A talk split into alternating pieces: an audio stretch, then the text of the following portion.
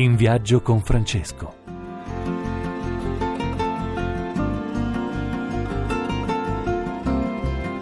Buongiorno cari amici, buona domenica. Chi vi parla è Padre Enzo Fortunato e oggi andiamo a vivere insieme, o meglio a rivivere insieme, il ventesimo viaggio apostolico di Papa Francesco in Italia, che si è portato proprio ieri a Pietrelcina, a Benevento e a San Giovanni Rotondo Foggia. Un viaggio importante perché ha messo al centro dell'opinione pubblica la figura di San Pio da Pietrelcina, Padre Pio meglio conosciuto, ed è andato per due motivi, per il cinquantesimo della morte e il centesimo anniversario dell'apparizione delle stimmate. Il Papa praticamente quando fa questi viaggi, lo ripeto per chi ci ascolta in questo momento, viene a confermarci nel della fede, ad incoraggiarci ecco, nel nostro vivere il cristianesimo ed ad indicarci eventualmente nuove mete per il nostro cammino. I discorsi sono stati molto forti, lunghe le pause di silenzio, la riflessione, la preghiera di Papa Francesco e tanta tanta gente da tutte le parti d'Italia e non solo per vivere questo momento densamente spirituale. Però vorrei affrontare con voi e abbiamo in linea e lo saluto il professor Umberto Galimberti, un noto filosofo italiano, sociologo, psicoanalista, accademico italiano, giornalista della Repubblica che ha consegnato alle stampe eh, proprio in questo periodo la parola ai giovani, dialogo con la generazione del nichilismo attivo, edito dalla Feltrinelli. Professore, buona giornata e benvenuto. Buongiorno.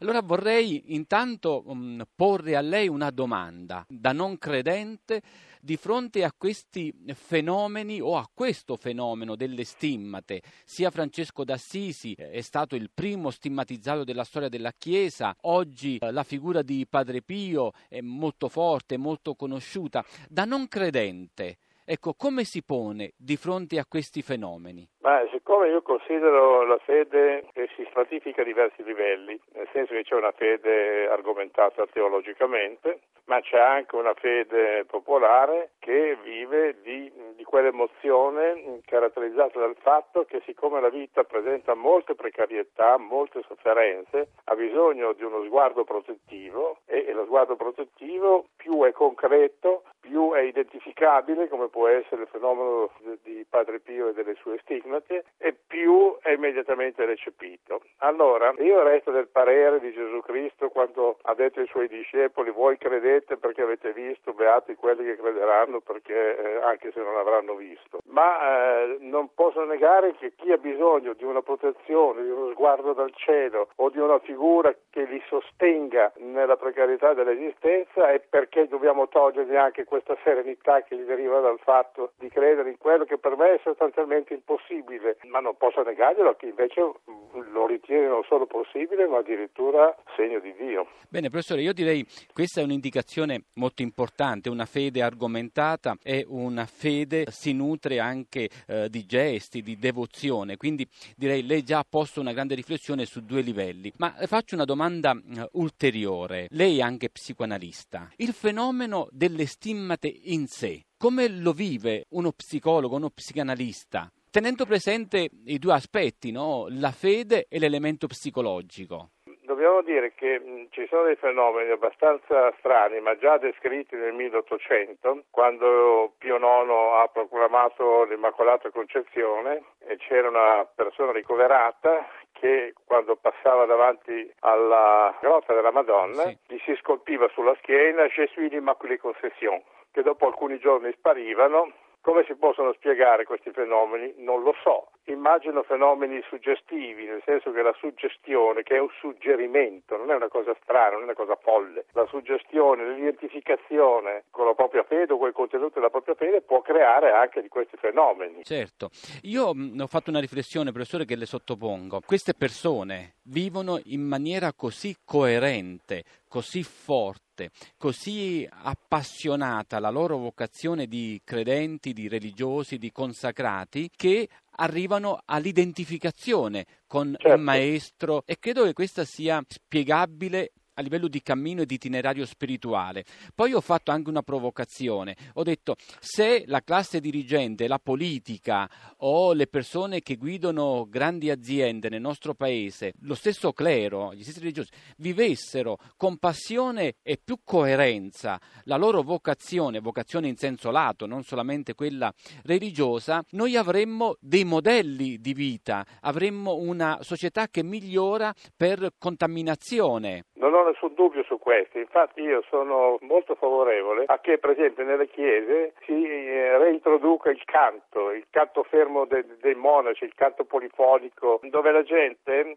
attraverso il canto ha una partecipazione emotiva, perché la fede non è razionalità, la fede ha bisogno anche di una componente emotiva, di una mozione dei sentimenti, degli affetti. Se si facesse comunità, per esempio intorno ai funerali, si ritornasse a cantare in paradiso de Ducante Angeli o il Die Sire, anche colui che, rimane, che sopravvive al lutto si sentirebbe confortato da una comunità. Bisogna che queste cose rientrino perché la fede è anche emozione degli affetti. Professore, io la ringrazio per questa testimonianza sua che si interroga di fronte al grande mistero della fede, nel nostro caso oggi delle stimmate di un santo. Buona giornata professore, grazie Anche ancora. a voi, grazie.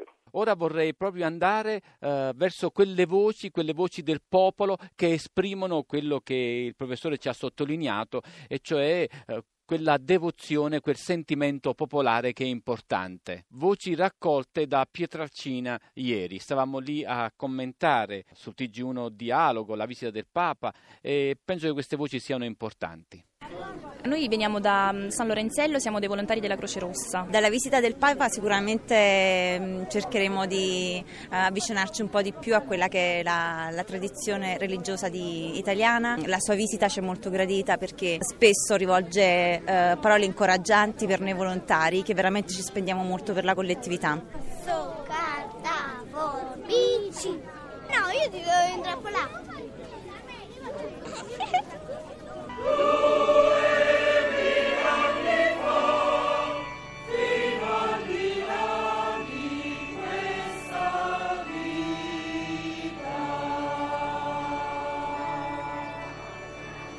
È un, un santo molto umile, molto umile, proprio È onnipresente in tutta la regione, almeno qui nel- da noi eh, a Napoli.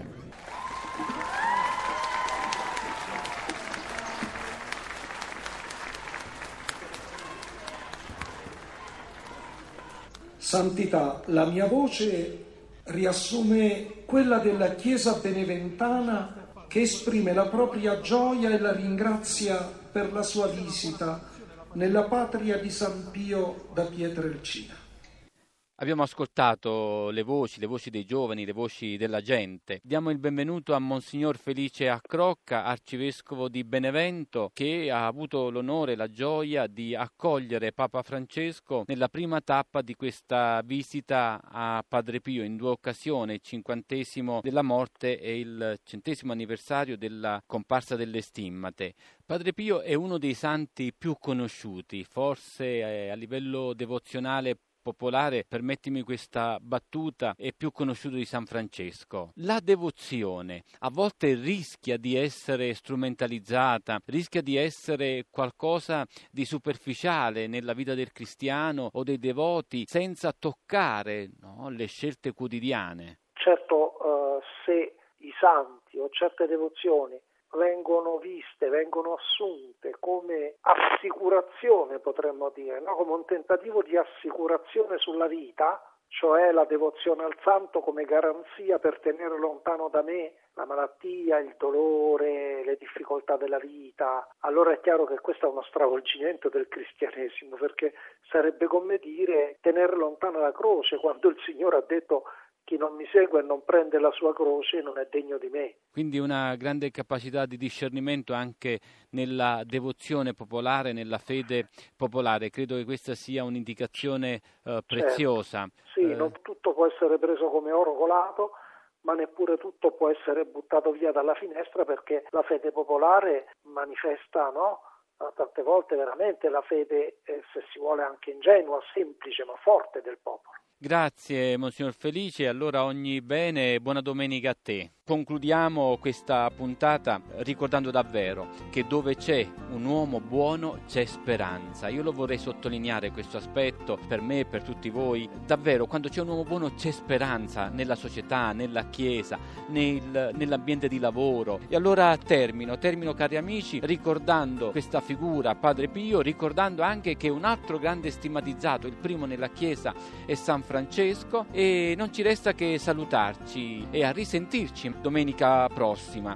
Ringrazio la regia di Massimo Quaglio. Per chi ci volesse riascoltare può farlo sulla nostra app o sul nostro sito raiplayradio.it. Anche sul nostro sito sanfrancesco.org trovate un grande approfondimento su quello che abbiamo affrontato. Per interagire con noi inviateci via WhatsApp i vostri messaggi audio al 331 9931 351. Potete anche seguire la pagina Facebook, la mia pagina personale, Padre Enzo Fortunato. Cerco di rispondere a tutti voi e per tutti gli approfondimenti l'ho già ricordato, lo ripeto, www.sanfrancesco.org che è il nostro sito. E ora la linea al giornale radio. Buona domenica cari amici.